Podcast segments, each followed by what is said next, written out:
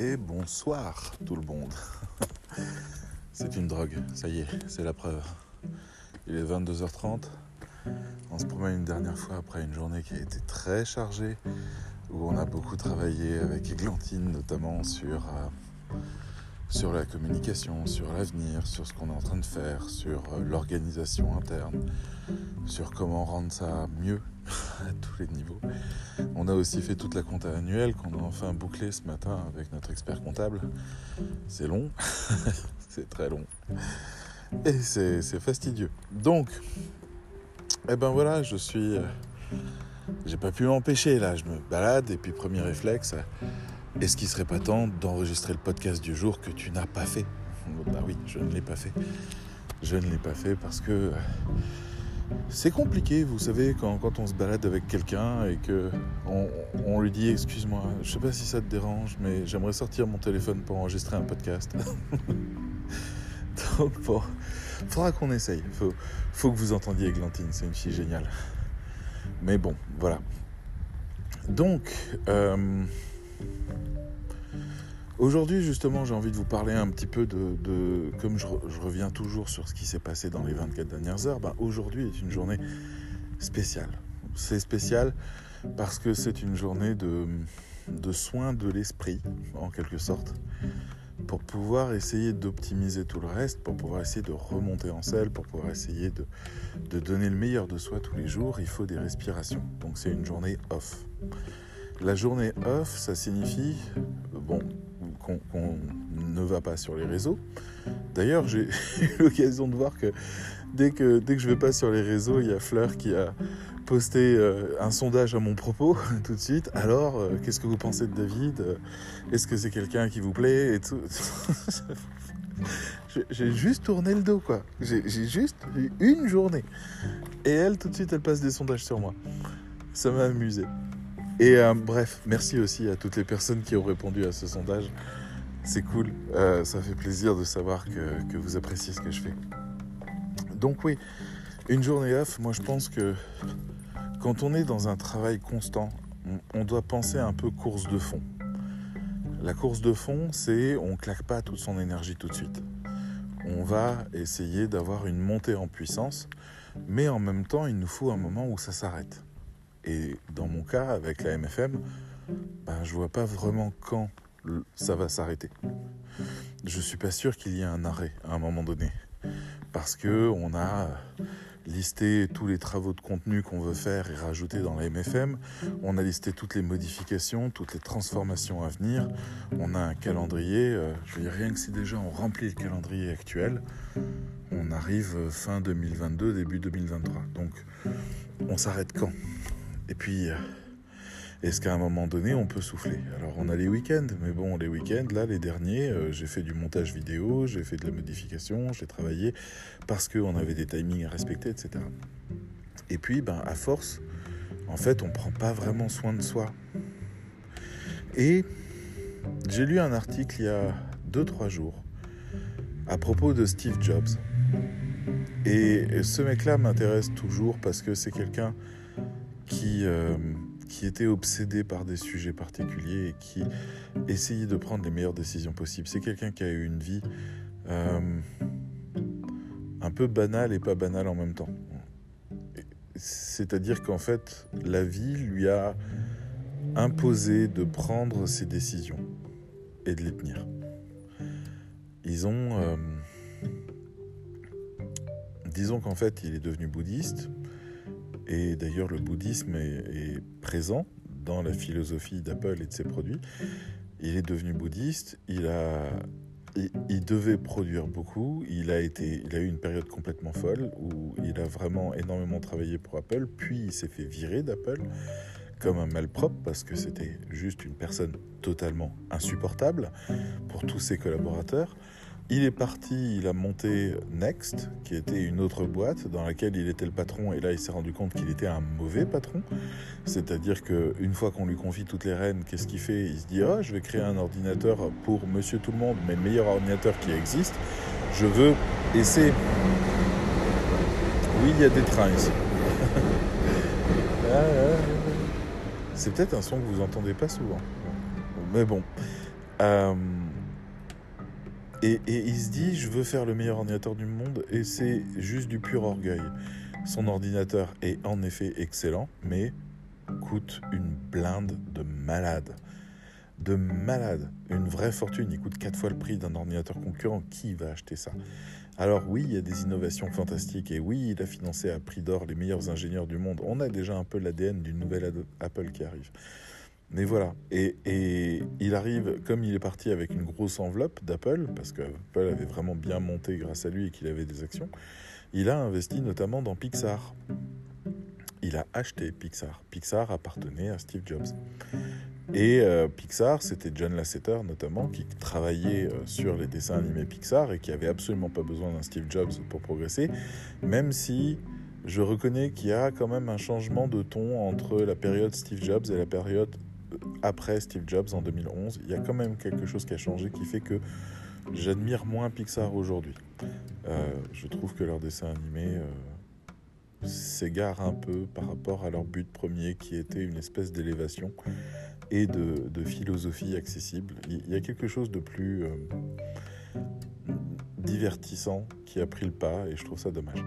Steve Jobs avait envie de mieux, mais peut-être qu'aujourd'hui, Steve Jobs aurait, s'il était encore là, validé complètement Pixar. C'est possible.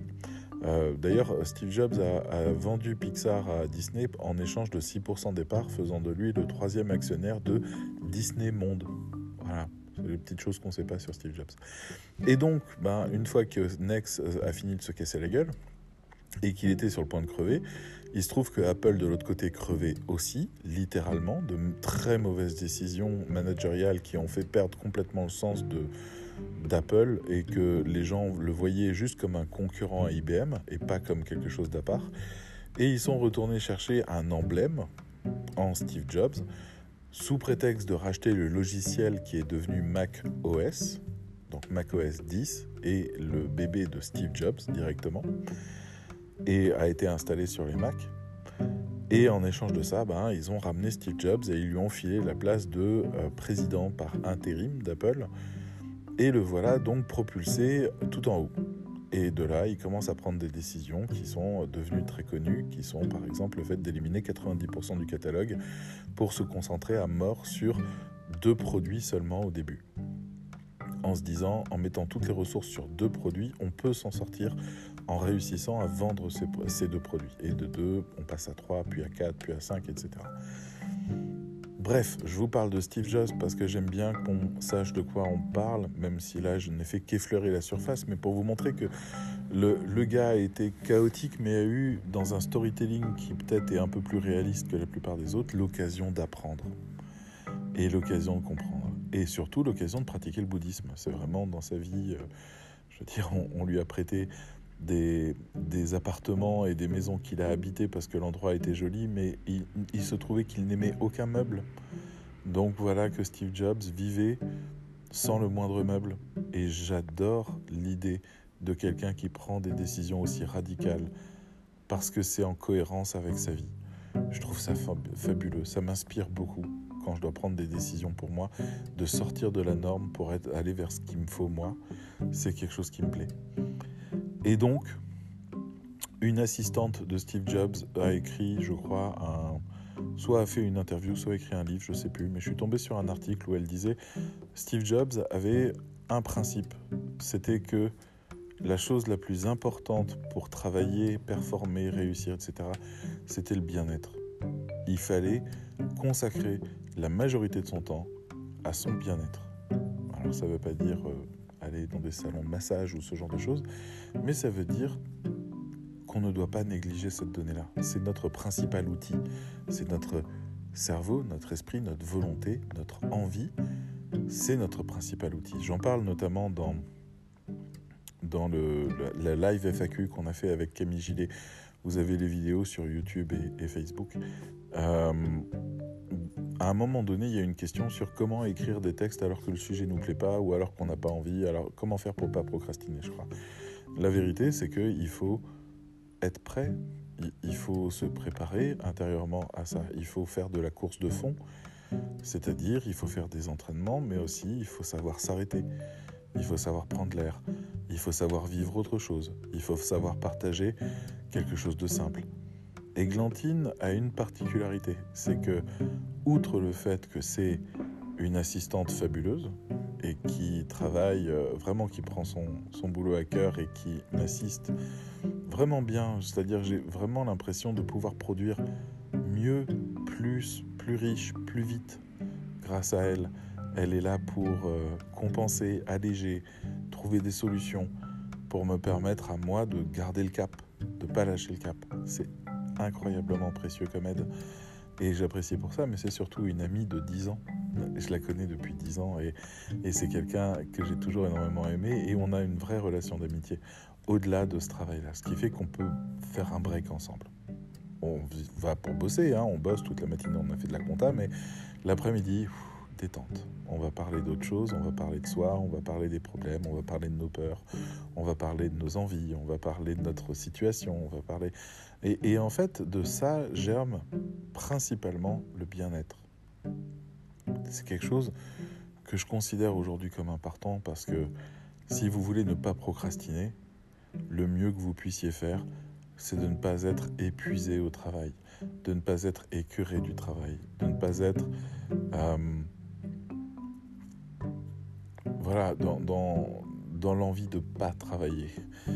Parce que la discipline, c'est quelque chose de très bien, mais la discipline sans le bien-être, ça n'a pas de sens. Ça signifie le forcing, se forcer à faire quelque chose. Des fois, on n'a pas le choix, on doit le faire. On doit rendre les choses à temps, on doit tenir les délais, on ne doit pas décevoir. Il n'y a pas de souci, on doit rester fiable dans tous les cas. Mais je pense que dans les métiers qu'on fait, on doit penser au bien-être.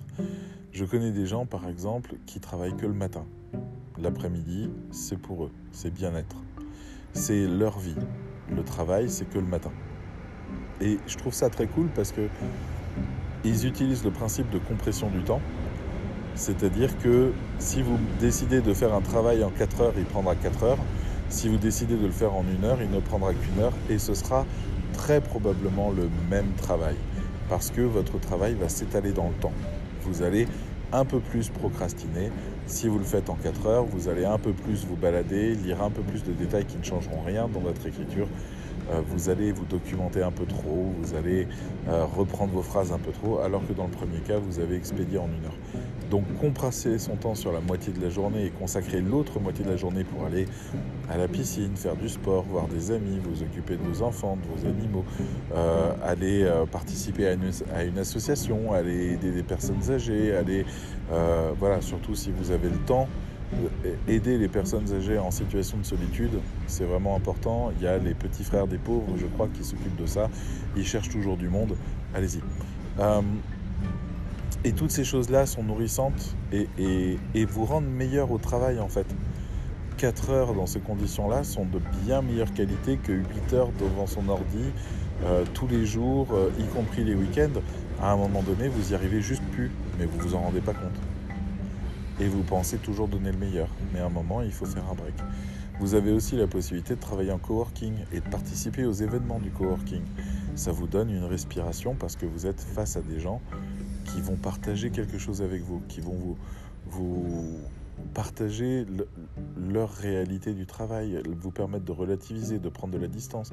Vous allez avoir une plus grande fierté à travailler, vous allez pouvoir aussi euh, ressentir de nouveau davantage le sens de votre travail. Donc c'est important aussi de pouvoir être avec les autres. J'ai même rencontré déjà des gens qui ont loué un appartement. C'est pas con du tout. C'est pas con du tout. Ils étaient à deux ou trois ils avaient, euh, il y en avait un qui avait une entreprise, c'est pas si cher que ça ni compliqué à faire. Il, avait une SAS, une entreprise, il a installé ses locaux d'entreprise là, ce qui fait que c'est son entreprise qui paye le loyer, et il a euh, sous-traité, c'est-à-dire il a fait des factures en fait aux deux autres qui venaient louer des espaces. Et comme ça, ils étaient à trois dedans, et c'était pris en charge par leurs différentes activités. Je suis désolé, il y a très peu de trains d'habitude. Désolé pour ça. Suis à la frontière franco-allemande, donc là vous avez des, des, échanges entre les deux pays. Ah, Bon sang, je m'attendais pas à ça. Je suis assis juste à côté de la mairie et les rails passent juste derrière. Donc, voilà, euh, il y a des gens qui louent carrément un appartement pour ça, ou alors qui vont. Euh, il y a un nom, je sais plus, c'est quand on va travailler chez quelqu'un d'autre.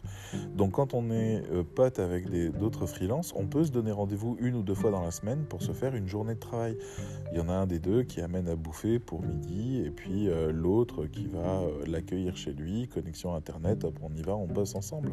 Juste on bosse ensemble, pas on bosse sur le même projet, chacun bosse sur son projet, mais on est ensemble. Ça fait une respiration c'est vraiment important. Après, il y en a qui sont parents, bien sûr.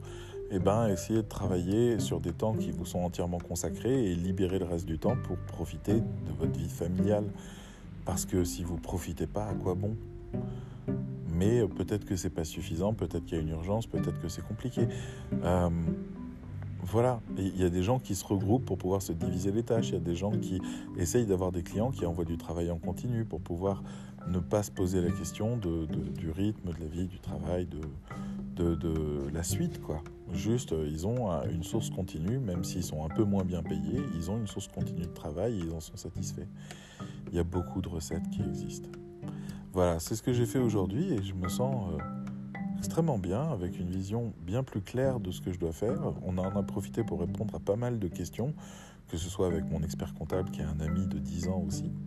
Euh, et qui est un créateur d'entreprise absolument fabuleux euh, qu'on ne connaît pas assez. Et s'il se laissait un tout petit peu plus aller, ça serait le nouveau Marc Simoncini, c'est certain. Et euh, voilà, et Glantine de l'autre côté, qui me connaît très bien, qui commence à se faire une bonne idée de qui je suis et qui est capable de pointer aussi les choses qui vont pas et m'aider à réfléchir aux solutions. Et tout ça, ça fait du bien. Et c'est pour ça qu'en fait, je vais essayer de faire ça une fois par semaine désormais. Voilà. J'avais envie de vous partager ça parce que je pense que moi, ce qui me manquait dans la vie, c'était. Je fonctionne comme ça et peut-être que vous aussi, j'en sais rien. C'était une autorisation. J'ai besoin de m'autoriser ou que la situation m'autorise à arrêter d'essayer, arrêter de travailler parce que je travaille vraiment trop et, en final, ça en devient peut-être une mauvaise qualité ou peut-être que je pourrais faire beaucoup mieux et qu'il faut que je revienne un peu aux sources. Donc demain, c'est l'ouverture euh, des, euh, des, restaurants, notamment. C'est le confinement, euh, le, le couvre-feu qui passe à 23h. C'est des choses importantes qu'on attendait depuis très longtemps. J'espère que ça se passera bien pour tout le monde, mais c'est aussi un appel au retour à la vie. Et c'est là où Steve Jobs doit nous rappeler que si vous n'êtes pas d'humeur, si ça va pas, si vous n'êtes pas prêt, si vous n'êtes pas OP, je vous l'ai déjà dit dans un autre podcast, forcez pas. Allez faire quelque chose qui vous fait du bien. Moi, je, crève d'envie de retourner à la piscine. C'est des moments incroyables pour moi de juste aller à la piscine. Surtout qu'on a des piscines ici où il y a moitié piscine à bulles, moitié machin, avec moitié longueur, piscine extérieure. Enfin, c'est que du bonheur, quoi. Et, euh, et j'ai encore un je crois que j'ai encore une vingtaine de places quelque part sur une carte. j'ai trop envie d'y retourner. Mais bon, euh, ça peut être aussi des balades, ça peut être un pique-nique, ça peut être... Voilà. Je veux dire, arrêtez d'essayer. Juste le temps que votre cerveau aille un peu mieux. Parce que si vous êtes opérationnel, vous serez dix fois meilleur. Et c'est ça ce que vous voulez. Donc voilà, comment ne pas procrastiner? Arrêtez de travailler à ce moment-là. Si vous commencez à procrastiner, arrêtez de travailler. Retournez travailler quand vous êtes prêt à travailler. À écouter Steve Jobs, c'est une bonne solution. Donc voilà, c'était ma journée off, ma première journée off, vraiment. Est-ce que ce sera toujours off? Je ne sais pas, parce qu'on peut aussi faire des énormes sessions de travail avec euh, Églantine quand on y va, parce que j'ai vraiment besoin d'elle pour, pour pour qu'on pense à deux les choses, pour qu'on réfléchisse à deux aux situations et aux problèmes qu'on rencontre. Euh, même si on se voit tous les jours via FaceTime, c'est pas la même chose que d'être là. C'est important. Et euh, voilà. Il y aura, je crois que j'ai besoin de ce moment privilégié là. Pour moi, c'est mon moment où je sors du jeu. Même si je sens que Fleur va toujours en profiter pour balancer des sondages bizarres au moment où je fais ça. bon, Fleur, je, sais que tu écoutes les podcasts. Euh, euh, ok, D'accord, c'était super. C'était super de poser ces questions-là sur moi. Enfin, ça m'a, ça m'a touché. Voilà, et merci aussi pour les commentaires, ça m'a touché. C'était chouette, ça m'a fait du bien après cette journée. Bref, allez. Il est 22h52. J'ai promené mon chien. C'était peut-être le dernier jour où j'ai ce grand privilège d'avoir la ville entière pour moi en tant que possesseur de chien. Parce que j'ai ma petite attestation qui dit que j'ai le droit de promener mon chien dans un kilomètre carré autour de chez moi. C'était peut-être la dernière fois de ma vie que j'avais la ville entière pour moi. Je suis content d'avoir partagé ça avec vous. Pensez à vous. À bientôt. Bye.